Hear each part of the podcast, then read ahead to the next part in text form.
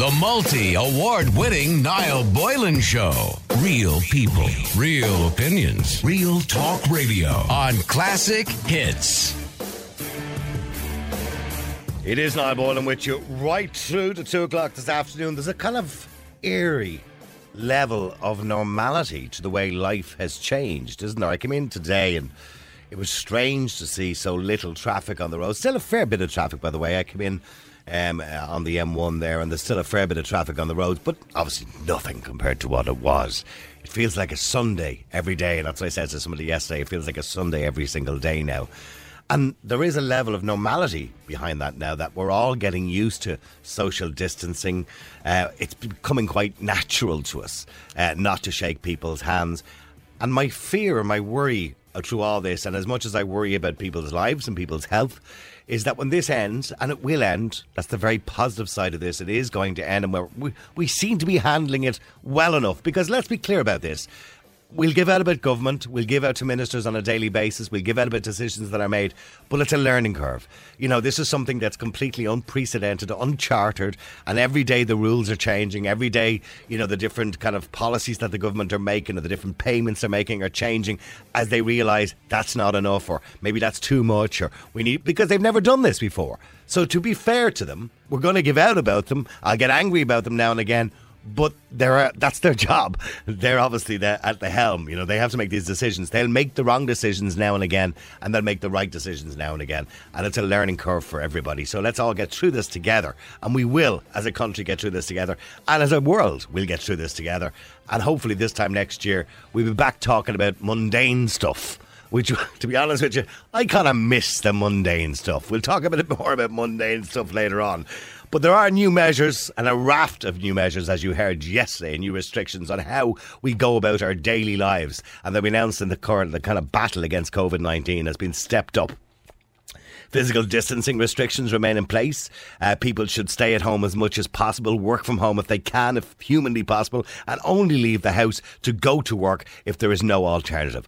Only go to the shops for essential supplies, for medical or dental appointments, or to care for others, or to take physical exercise. In other words, don't be dropping around to your neighbour for a cup of coffee in the morning. Don't be doing stuff like that, you know, just for the moment. We're asking you to make a lot of sacrifices. Social events and gatherings was 500 people. Now it's limited to 4 unless they're members of your family. Non-essential indoor visits to other people's homes should be avoided. Social gatherings of individuals outdoors should be no more than 4 people. In other words, no football practice, and I've seen a lot of that going on at the moment. No rugby practice. No all hanging out together. I see groups of young people.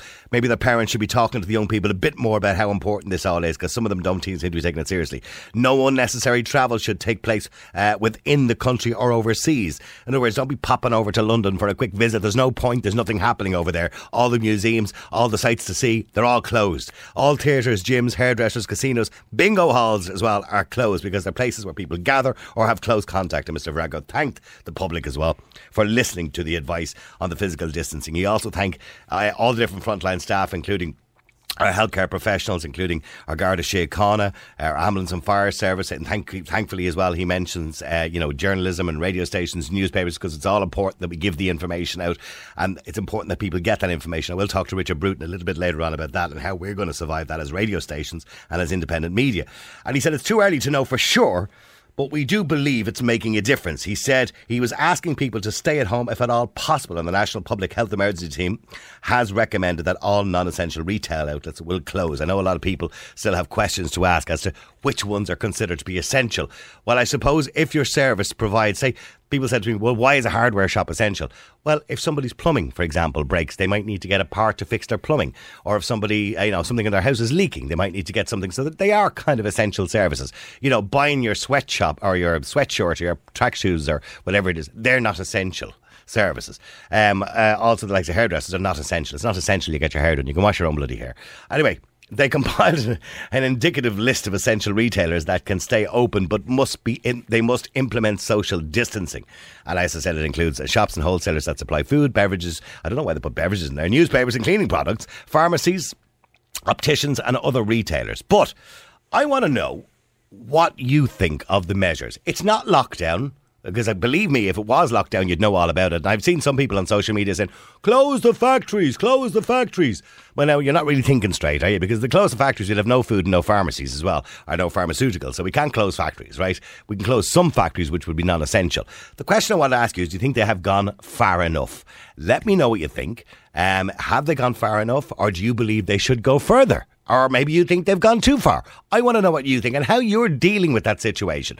087 188 0008. That's 087 188 0008. WhatsApp or text us. Have they gone far enough? Have they gone too far? Or what do you think we should be doing? I want to know what you're doing right now and how it's affecting your business or your life or your job and how are you getting on. I just want to know. Let us know, 087 188 0008. But first I want to talk to David Hall, who's the CEO of the Irish Mortgage Holders Association. Good afternoon to you, David.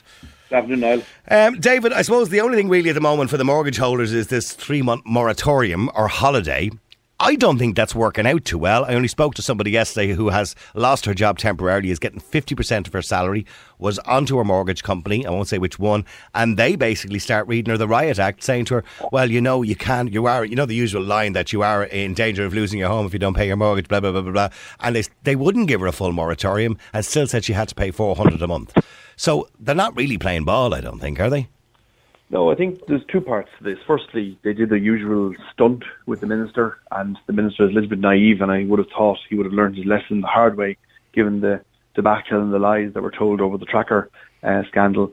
Like, many people are under immense pressure from a health perspective and at risk, and these are unprecedented sets of circumstances. You've just listed out all the emergency measures that have been taken. On top of that, you've got people who, under normal circumstances, have been paying their mortgage and fully compliant, and then they're thrust into a very sudden, unexpected set of bizarre circumstances where they've lost their jobs and under pressure thinking of their health. So every single fear you might ever have about your future, your health, your family's health and your house are all being...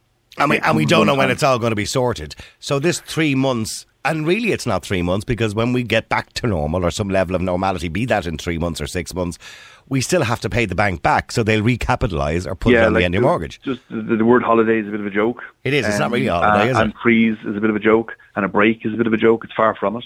Well, they're saying the legislation forced them to do this because you would go down as a bad debt if you went over a 3-month period. But surely we can take the rules and throw them out the window for the time being. On a famous night 10 years ago, when the banks required legislation and needed help. 46 billion would help, yeah. 246 pages of legislation drafted miraculously in a very short period of time. There was 64 billion euros given and the rule book went out. It is absolutely outstanding. And I actually blame, believe it or not, in the first instance, I actually have blame lays bare at the central bank. This was the governor's time. This was the Director of Consumer Protection's time to step in, to galvanise all of the banks, all of the vulture funds in one go, to agree a coherent plan. To be fair to the government and other departments, there are men and women working night and day in every department in the state, doing their best and trying to help. But our shower of clowns in the banks couldn't find themselves to gather in a room with the central bank to come up with a cohesive plan. Only today, a week after the announcement, are banks starting to get to grips with what they had announced they were going to provide. But that's what I said. I spoke to this girl yesterday on the phone and she was asking me for advice because she knew I was in media and knew a little bit about it. I don't know an awful lot. You know a lot more than I do. But she was saying that they basically read the Riot Act and said to her, well, you know you are in danger of losing your home if you don't pay your mortgage. And she was saying, but I said on the news that I didn't have to worry about that. And she said, I don't agree with that. And they said, well, we have to tell you that anyway and all this. So they're kind of terrifying people into not. And she said, well, look, I don't have the money. I'm on half my salary. I have to pay other bills. And they said, well, can you pay $400 a month? And I actually think, you know, the way they behaved and the way they've acted, I actually think is reckless. And I'll tell you why it's reckless. Nothing to do with what they've done to mortgage holders. Their whole behaviour where people are under pressure, many people will actually make the decision unilaterally themselves just not to get involved and pay and engage. And they'll damage themselves further by not doing so. So the legislation for the 90 days, let's deal with that. That's utter rubbish. It exists. Okay, so what should they have done, David? They should have, as far as I could see, and I don't know what the hell the legislation would work out on that, they should have just said, listen, from this date until this date, you can all stop paying your mortgages.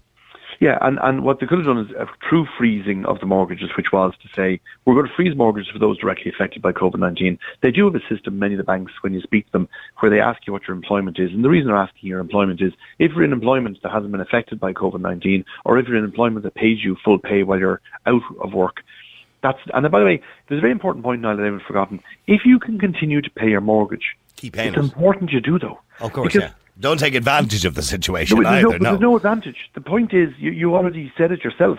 There's no advantage. The mortgage is getting added on. The interest is getting added on. This is a cash flow mechanism for those people who don't have the money. So for those who can continue to afford to pay the mortgage, that are fortunate enough to do so, even on restricted money, it is actually still in their interest to continue to pay, because then we'll be cash flow for the next 3 months. It was quite stomach-turning to see Pascal applauding himself for 2 days over that, by the way, because he was constantly going on about how wonderfully he had done well with the banks. It's daytime radio, and there's children now at home every day during the day, so therefore the conversation that I'd like to have can't be had on the air. Right, but okay. What happened was an absolute sick joke. I spoke to bank staff the following day when we had loads of people looking for this. They hadn't been given the instructions as to what to do yet. On one occasion, in a desperation, one of the bank staff members said to me, "Why don't you get your man just to go and cancel a direct debit?" Such was their frustration of the lack of information. But they've done nothing, David, because as it is, if I find myself struggling in my job, or I got a pay drop, or I lost my job, I can get a freeze for 3 months. I can get a moratorium for 3 months. So they've done this. So they actually, we've done nothing. It's the greatest scam of all time and the greatest bit of spin, and that's why I'm absolutely very disappointed that the minister bought into this. Like, if you're going to go and in an emergency and tell the public who are under massive pressure that there's a plan in place to protect them and protect their mortgages, you need to be damn sure that the guys coming to tell you they've got something organised have it done. I can tell you categorically, the day those CEOs sat in with that minister, some were faster than others. The following day, to be fair to Ulster Bank and to Bank of Ireland, they were much faster than anybody else the following day in getting themselves organised. The rest were behind the eight ball and hadn't got a plan. How do you go out publicly with a minister, rock up to prime time with the minister and with the banking payments representative on behalf of the banks? Why weren't the five? That was their moment. Their moment to step up was to the five CEOs in prime time that night to say, "We've got this." Okay, just finally, because I have a lot to get to today, David. In relation to renters, renters have been told, listen, you don't have to pay your landlord. There's a rent freeze. You don't have to pay your landlord if you can't. Please continue to pay, obviously, if you can and you're not being affected by it, but you don't have to pay him for 3 months.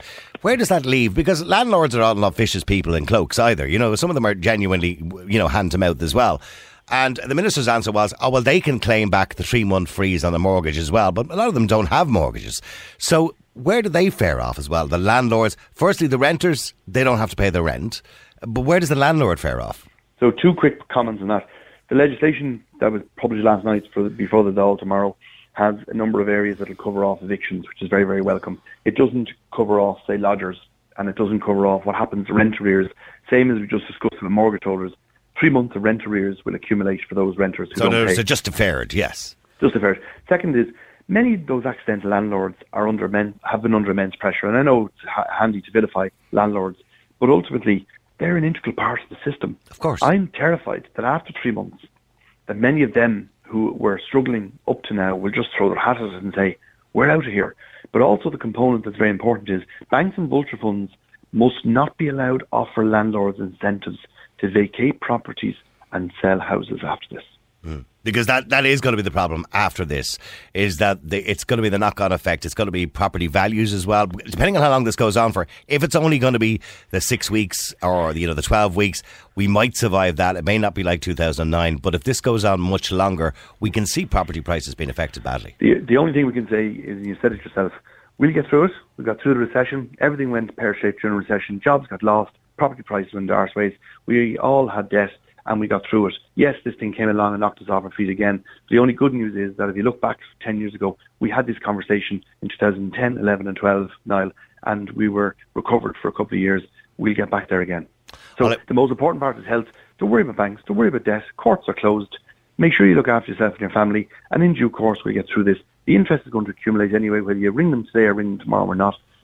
Do try and get the moratorium if you can. If you don't need it, don't get it. And as I say, if you need any help, 1800 988 977, we'll help you for free. Okay, that's 1800 988 977. Okay, 1800 988 977 if you want to give David Hall, CEO of the Irish Mortgage Holders Association, a call. He will give you whatever advice you might need or any help that you might need. Thank you very much indeed, David. I appreciate it. All right, okay, loads of text by the way coming in. All citizens should just get a payment weekly. Well, I wouldn't necessarily agree with that. I understand that's a kind of stimulus package, isn't it? But if you were to give every single citizen money, well, you know, I think we'd be broke very quickly. Although I know the ECB have suggested now printing money as well because extraordinary times, extraordinary measures and all that kind of stuff. And I know Donald Trump has suggested, by the way, giving $1,000 per person to everybody every month as a stimulus to try and stimulate the economy again. 65 years ago, we were worried of the local polio cases. Today, South Korea is successfully publicising local virus cases. Houlihan is very wrong to suppress such info. I don't think he's suppressing the info. I think we're getting the info as it's coming out, I imagine. Now, on the line as well is TD Richard Bruton. Richard, good afternoon to you, Minister for Communications. How are you doing? Very good. Richard, there's a lot of things going on. Firstly, let me talk to you about social media. Social media is playing a huge role in this particular virus at the moment, COVID-19, and the information people are getting. Is there any restrictions or any regulations being directed towards social media and some of the false information that's going out there? Because we've seen some horrendous false information about lockdowns and armies arresting people and all that. Have the government looked into what we can do about that? And do you believe that Facebook and WhatsApp are being responsible in that manner?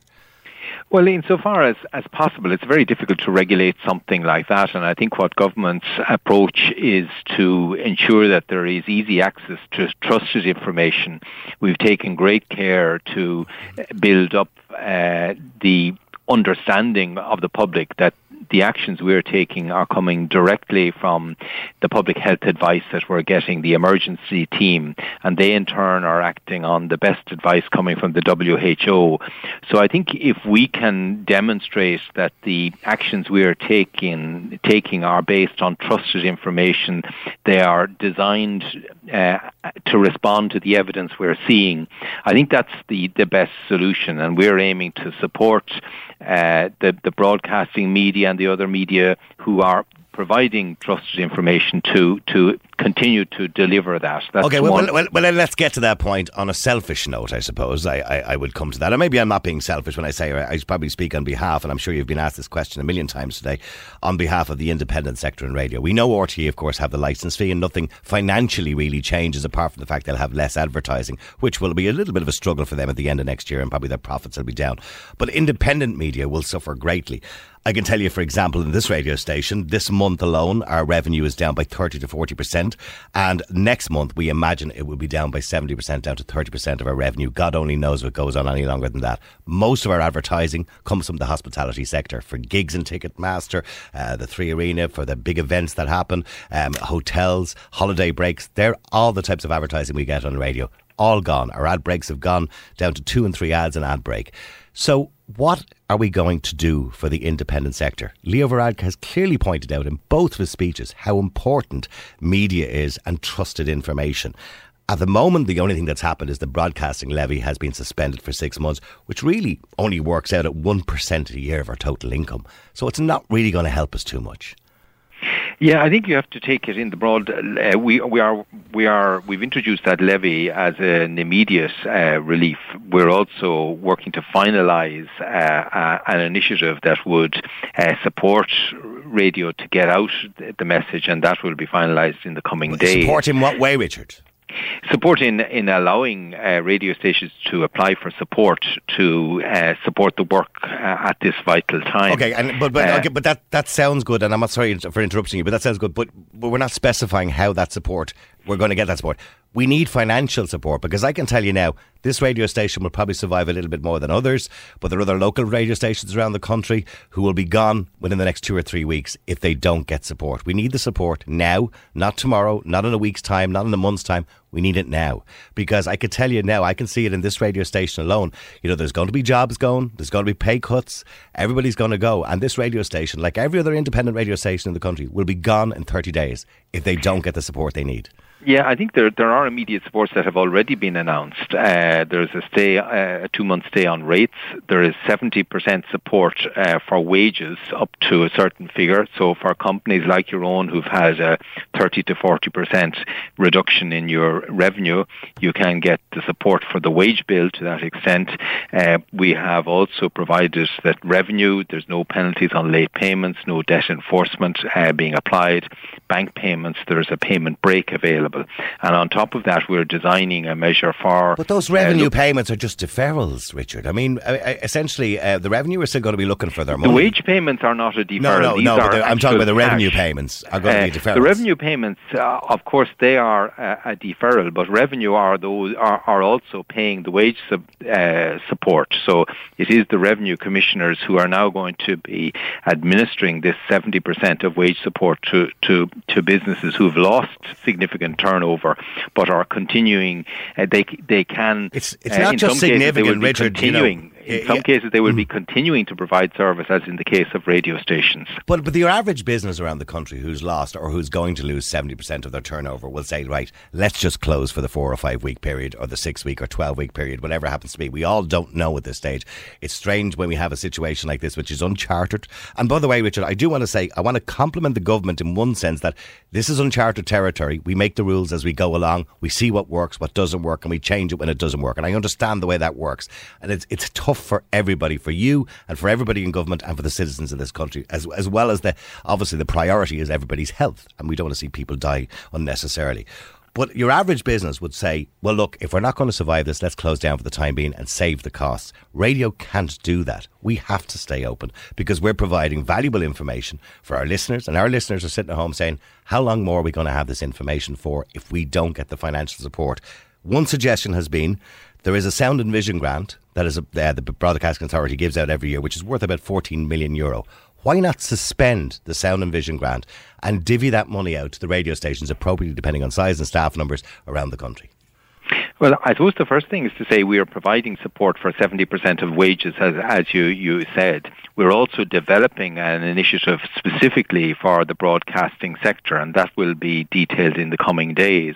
But we're also providing support for other elements of the cost base, the rates, the revenue payments, the bank payments. So we are making significant provisions across the board. Why not do the Sound and Vision grant? It's a good suggestion. Do you not think it's a good suggestion? It is a good suggestion, and I'm looking at measures that we could introduced to support... that money is sitting there. The money is there already. I mean, that almost €15 million is actually there already. We don't have to get it from anywhere. The government doesn't have to provide it. It's already been given in the licence fee for the taxpayers. So it's there already. Also, for example, RTE currently at the moment are not doing live events. They've no sporting events, no outdoor events. So there's a lot of money being saved that would normally be spent for the television licence. Some of that could be used. There's money there already. It's not that we're asking for more money. We're just asking that money be shared out and not just given to RTE.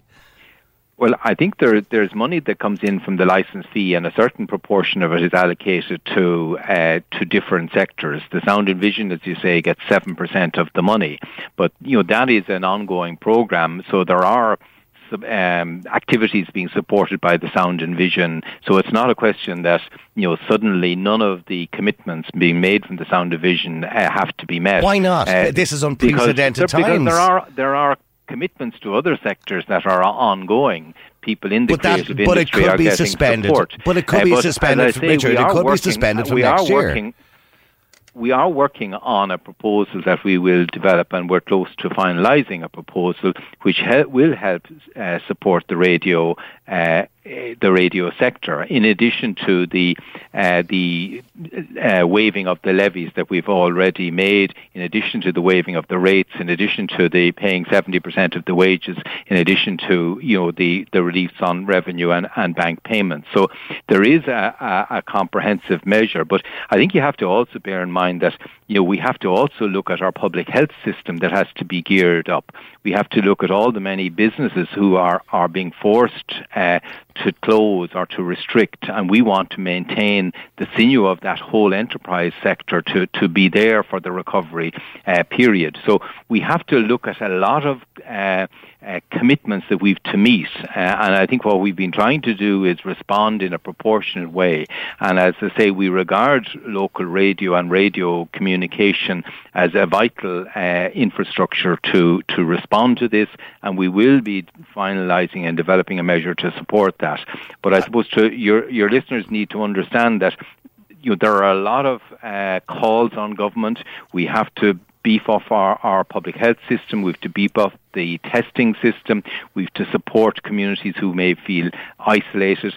And, of course, we have to support radio, which is a very important channel of communications. But, you know, we are putting in place and gradually improving week on week the support mechanisms to get us through this. OK, you say in the next couple of days there are proposals on the table currently at the moment as to what you're going to do in the next couple of days, because I can't stress the urgency of this enough. And I've spoken to many colleagues in different radio stations around the country, and I've gone on Twitter and I've named them all. We're all in solidarity in relation to this because it's important for everybody.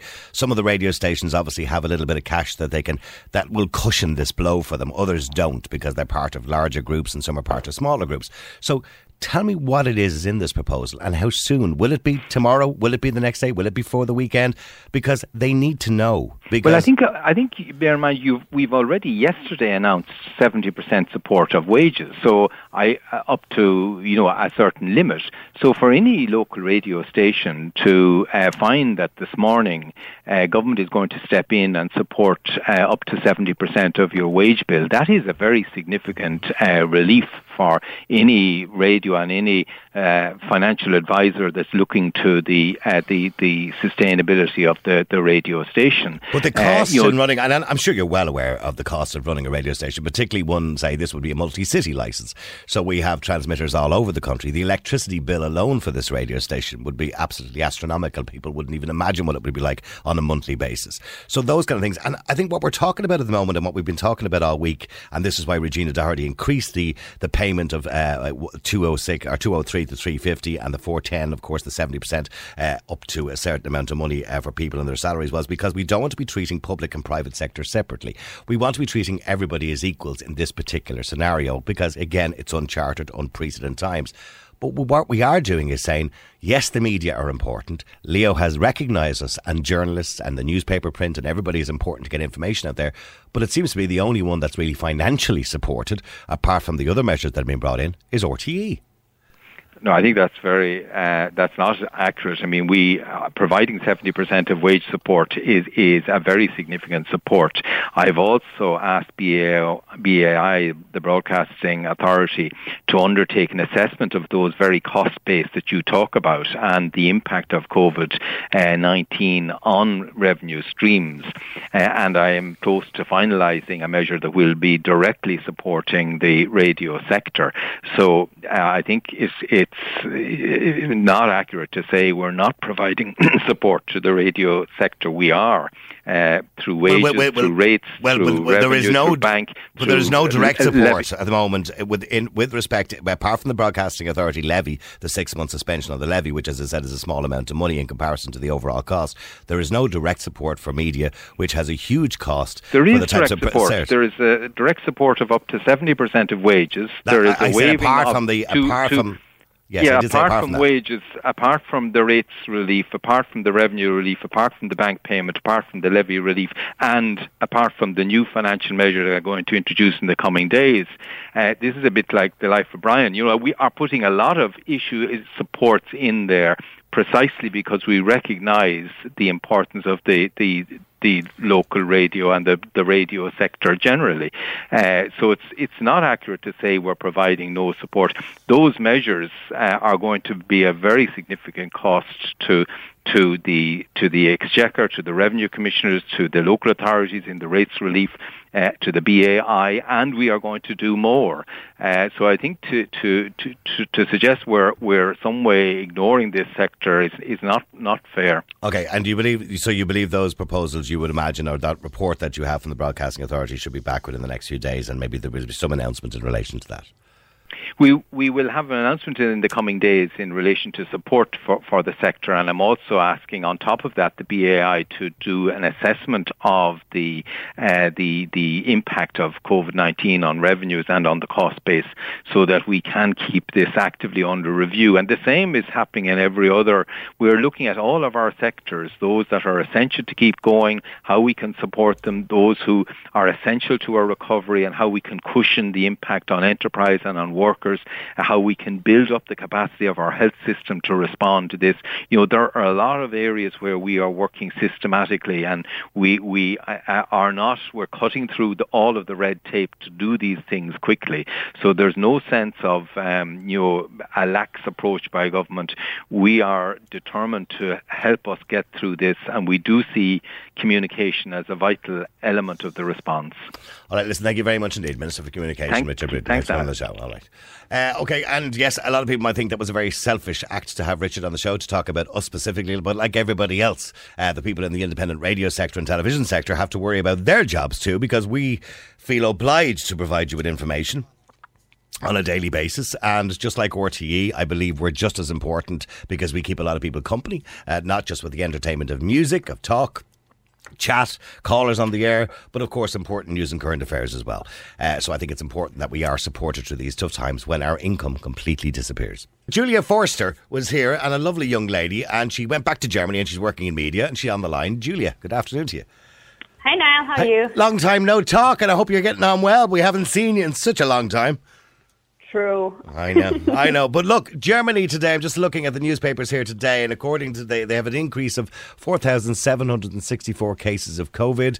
So far, 114 people have died out of 27 in total cases, right? So that's a 0.04% mortality rate, which is really low. What are they doing right, do you think? I think that Germany has a really good healthcare system. For example, our like hospitals and stuff, I think, are really well equipped, and I think the staff are working really hard. So I think that's mostly it. Really. Okay. And in relation to, say, the precautions the state are making or the restrictions on citizens, and, you know, German people would be quite regimental about restrictions and they would adhere to them, unlike some of the Irish who were having the crack. What sort of restrictions have been put in place? Oh, there are a few, actually. I don't know if you've heard, but Ms. Merkel had a speech just a couple of days ago. And, for example, you aren't allowed to go outside with more than one person accompanying you. You should, if you can, avoid going outside at all. So you should stay home. But if you must go outside, you can only take one person with you, and otherwise you always have to keep at least 1.5 meters between you and any other person. For example, at like the supermarket and stuff, they always have like little lines on the ground. We're doing that here now as well, yeah. Are non-essential shops open? Like, are the closed shops open? Is McDonald's open? Or have they closed most places now at this stage? Oh, they've closed most places. The only places that are open are like essential things you need, for example, like drugstores and supermarkets, but like hairdressers and even McDonald's and restaurants and all, they're all closed. Right, okay. And what about workplaces in general, non-essential workplaces? A lot of people working from home, I imagine, as well? Yeah, people who can should work from home so they decrease the chance that they get the virus. But it's not forbidden to go to work. There are some places, for example, at our station as well, we can't really work from home. It kind of depends really on what you work, but most places try to keep closed to not spread the virus more. And what's the general mood? Because you're working in media over there as well, so obviously you kind of get the gist of it. We're finding in media here that nobody wants to talk about anything else but this. It's like nothing else is really important anymore. Other news that would have been important is kind of been buried now, and nobody really talks about it. Is that the same way that's happening in Germany? Yeah, honestly it is. I've Skyped and talked to many of my friends, and the first thing that always comes up is that virus. Mm-hmm. And it's like, there's really nothing else to talk about. Well, kind of, it feels like that at least. Yeah, it's the most important thing on everybody's mind, really, isn't it? Yeah. Yeah, because it has that much of an impact. So, I get it, but on the other hand, there's so much going on, and there are also a lot of positive things, so I think that kind of just response. Yes, I think we're all having a bit more respect for each other, maybe. I think that's probably the most positive thing that's coming out of this as well. But look, you know, well done to Germany, because like Korea, they seem to have a very low rate of mortality, which is great to see. Now, mind you, it is sad for the 114 people that died and their families, but I'm assuming most of those would have been elderly people with underlying conditions. Not that that makes it any easier for the families, but in saying that, they seem to be doing something right. And I appreciate you coming on the air today, Julia Forster. Thank you very much indeed for coming on the air, and we'll talk to you again, I'm sure. Sure, no worries. Okay, there you go. There's Julia. And you may remember she was in here on the radio station going back some time ago, and a wonderful young lady we knew with a very bright future. All right, now with a lot of text coming in, by the way. Boilo, Richard Bruton really gave you the yes minister answers. And by the way, Dublin Airport are taking in over 100 flights today from everywhere. No emergency in the DAA. I heard this morning, and somehow, well, there's part of me says, well, look, life has to go on in some sense. But Britain has become the hotspot of Europe, or will become the hotspot of Europe, most likely, because obviously Italy, they seem to be slowing down or flattening the curve at the moment, whereas Britain, that number seems to be rising dramatically and most likely will become the hotspot.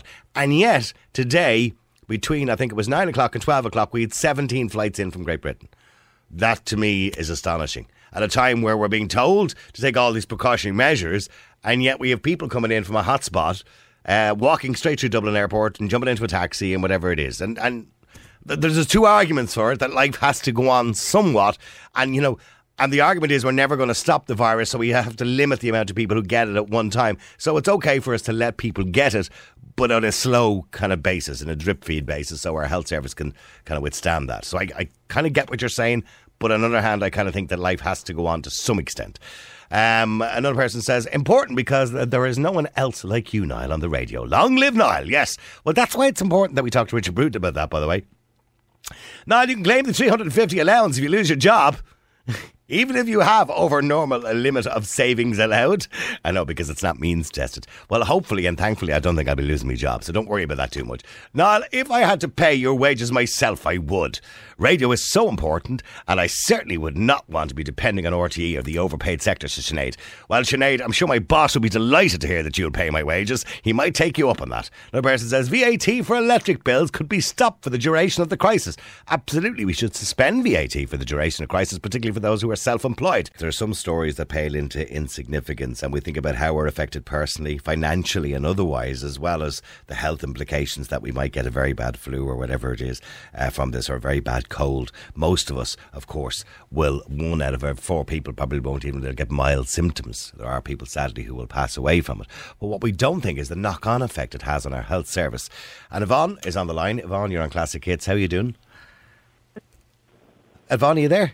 I am. Can you hear me? I can hear you now, Yvonne. Okay. Yeah, Yvonne, sorry about that. You're 38 years of age. Sorry, should I be saying a woman's age on the air? Is that okay? You can, yeah. Okay, Yvonne, sadly you were diagnosed with cancer. How long ago were you diagnosed? I was diagnosed 2 years ago, Niall, but what me was I got a primary cancer, which they tried to treat, and then after that I got secondary cancers. It spread. Okay, all right, okay. Yeah. So what's the prognosis for you now at the moment? Basically what they're trying to do is keep you somewhat in remission to, I suppose, just make life easier for you, I suppose, in a sense. Absolutely, okay. Yeah. And I don't want to sound too morbid about that, Yvonne, because all our lives are valuable, all right? Yeah. But you obviously, you rely on your treatment that you get on a regular basis. I do. Okay, so you got a phone call the other day in relation... I got a phone call, yes, to say that my treatment is being stopped until further notice. I can deal with palliative care for pain relief, and it's just horrific, to be honest with you. That's all I've got. Palliative care can come out to me, or I can go to them. Okay. But my treatment has stopped. So this is chemotherapy, by the way, that you're getting currently at the moment. Is it? Sorry, it was chemotherapy, Yvonne, is it? Oh, have I lost her there altogether? Hello, Yvonne, are you there? Okay, I seem to have lost her line there for some reason. We'll try. Oh. So are you there? Are you there, Yvonne? Yeah, can you hear me? Yeah, I can hear you now, yeah. Sorry, so this is the chemotherapy you were getting, yes? Yeah, yeah. Okay, and how often do you have to get that? How often? I go to the hospital 3 times a week, okay. And I get treatment once a week. Okay, and you've also you've got three children as well. I have three children. Yeah. And I was just wondering, is anyone else like in the same boat as me? Well, I know that a lot of routine operations, I know a lot of, in oncology, they'd been talking about some postponement in relation to cancer care as well. I suppose it depends on a case-by-case basis. I imagine everything is being assessed at the moment on a case-by-case basis. I don't see why you would be postponed, obviously, because in your situation it is quite serious and it is quite necessary that you get that chemotherapy. Absolutely, yeah. And what happened with me is that that this treatment is made. Yeah. It's keeping me like at. It's basically it's keeping it at bay, you know. So it basically, you're aware of the fact that it's not going to remove it, but at least it stops it getting any worse. Yes, and it sort of keep at bay and alive, and to be with my children. And I'm saying now, like, what do I do? You know, like, what do I do? If the treatment, do I get worse? That's the scary bit of it. Because you're kind of, I suppose, from your point of view with three kids, you're valuing every day that you have with those children. Absolutely. And this is something you want to make sure that you get the optimum amount of time with your family. Yes, absolutely. And I know when the nurse rang you to tell you, she was actually upset telling you this herself. Oh, she told me that she has to ring many other people, which is... I'll tell you what I'm going to do, Yvonne. I have to go to news, and I'm going to try and get you back after the news because your phone is breaking up a little bit, and maybe I can get you on a better line. Yvonne, sorry, you're back on the line again. I hope your line is a little bit better. It's a bit better now, I think. Yeah, the line quality was perfect. It just kept cutting out every now and again. I don't know. Sorry about that. No, it's okay. But okay, so just to bring us up to speed, so you got a phone call basically saying, and this nurse who's given the horrible task of ringing people like yourself. Absolutely, yeah. And she was crying her eyes out, and she had to ring many other people, not only me, I'm sure, and had to let them know the same. So here you are, 38 years of age, and here's something that's essentially keeping you alive, which is chemotherapy. It's keeping your cancer at bay, so to speak. Yeah. And you're being told, I'm sorry, it's postponed. We don't know when you're going to get it, but sure, look, we can offer you palliative care. Pain relief, yeah, that's it. Okay, and how, I mean, you must have been distraught when you heard that. Absolutely, like, it's so bad, and... especially when we had a meeting with a doctor like 2 weeks ago to say that this is keeping me at bay. Mm-hmm. I don't know about other people. I have no idea. But it's keeping me at bay. It's keeping me at the level that I'm okay with. Because I have a stage 4 cancer, which is horrific in itself. And how is that affecting you? How does it manifest itself on a daily basis? Are you tired a lot? I'm so tired. Not only am I so tired, I'm in a lot of pain. And because I know it's gone into your bones now as well, hasn't it? It's in the bones, yeah. I actually worked in the nursing section, so I understand, like, everyone is all over the place at the moment. Yeah. And I know that we need to get this virus at bay, but at the end of the day, it's so scary times for the likes of me and many others, I'd say. Absolutely, who need primary care at the moment. Yeah. And I understand that, you know, the healthcare is suffering because people who work in healthcare, of course, are in isolation. Maybe they have a friend or a family member who's had it and they have to stay out of work, so they're suffering like every other business. Absolutely. Although I know a lot of people have gone back to healthcare as well to try and help out and give a dig out. But, I mean, I don't think we need to look at our priorities. And, you know, and you are still a priority and you should always be a priority because at the moment, thankfully, we're not at a stage like Italy or like Spain or anywhere else where we're overrun. So we should be still able to manage to do these things. And I don't understand why we can't. I mean, how are you feeling yourself before even you got that phone call? I mean, how are you feeling about, you know, having stage 4 cancer, having three children? How are you handling that? It's so frightening, and I have the most amazing family. I have an amazing husband. I have a great sister. I have the most amazing family, but and the support is brilliant. All my friends are amazing, and they keep me going. Okay. Other than that, there was a stage where I was not able to move, and my pals came. Took me, come on, we're going out, we're doing this, we're doing, you know. Yeah. But I have amazing support. That's all I can say. And in relation to when you got that phone call, what steps did you take after that? Did you try to get onto the Department of Health and try to find out what was going on, or try and get a possible date, a future date, or have you been trying? To be honest with you, I didn't. Okay. I've just sort of just let it sink in because I've only got the phone call 2 days ago. Maybe I should do that. Mm. But I did think, oh my God, if I go to palliative care, am I giving up? You know, like stuff like that. But everything goes through your mind. But I know all these people are just there to help. I know. And yeah. you would imagine that somebody like yourself, you know, certainly would be high on the priority list. And I understand some people wouldn't be as high with different treatments they might be getting and which can wait. But your treatment, you know, as far as you're concerned, and I'm sure as far as the experts are concerned, can't wait. Well, I don't think it can wait. No. And I'm saying to myself, after all this, am I going to have more cancer? Is it going to spread further? Is it going to stay the way it is? I don't know. I have been self-isolating and all my family have been home. There's nobody outside the door. Because you're, of course, high risk. Yes, yeah, absolutely. And they're all taking this very seriously. Yeah, and rightfully so, of course, because your immune system would be suppressed at the moment, obviously, because you're on chemotherapy and you're getting treatment too. And I already had to wear masks way before the coronavirus had to come. If I had to go into a shop, I had to wear a mask. Mm-hmm. Absolutely. And gloves and stuff like that because my immune system was so low. Well, in relation to, you know, any action that can be taken, I mean, I'm expecting an email back, hopefully, from the HSE in relation to it, but I'm pretty sure it's going to contain the words that we cannot talk about individual cases for patient protection. But I know there was a story in the news yesterday, as far as I remember reading the story, that a lot of elective surgery had been postponed and cancelled, and also routine. But it mentioned the word routine, and I don't believe what you're getting is routine.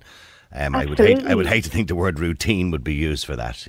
And maybe I'll probably get a call back to say, okay, come in. But the last time I was in the hospital, they were amazing. My hospital is absolutely amazing, and they're doing so many things.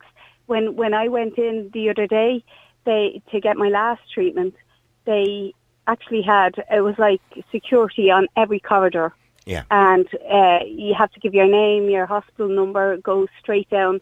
They are absolutely amazing. And how often do you have to get it, Yvonne? Once a week. Once a week, okay. Yeah, I go in 3 times a week.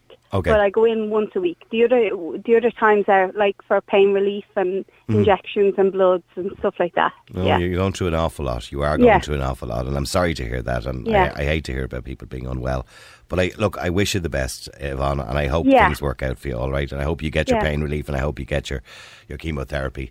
I hope everyone else that's in my stage of cancer or any stage of cancer is getting their treatment and everything else. All right, listen, Yvonne, thank you very much indeed. Okay, thanks God for bless highlighting you. That. Thanks. And you too. Yeah. And thank you for highlighting that. It is a problem. Somebody else has texted and said they're in the same situation. I think that's not just unfortunate, I think that's scandalous. That somebody who's in that situation, who's holding on to life essentially and counting every single day and valuing every single day with their family. And obviously chemotherapy is essentially keeping a lot of people alive in this country by keeping the cancer at bay. And now their cancer treatment has been postponed and she needs it once a week. And because it gives her hope. It does give her hope apart from anything else. Real people, real opinions, real talk radio. The multi-award winning Niall Boylan Show. Classic hits.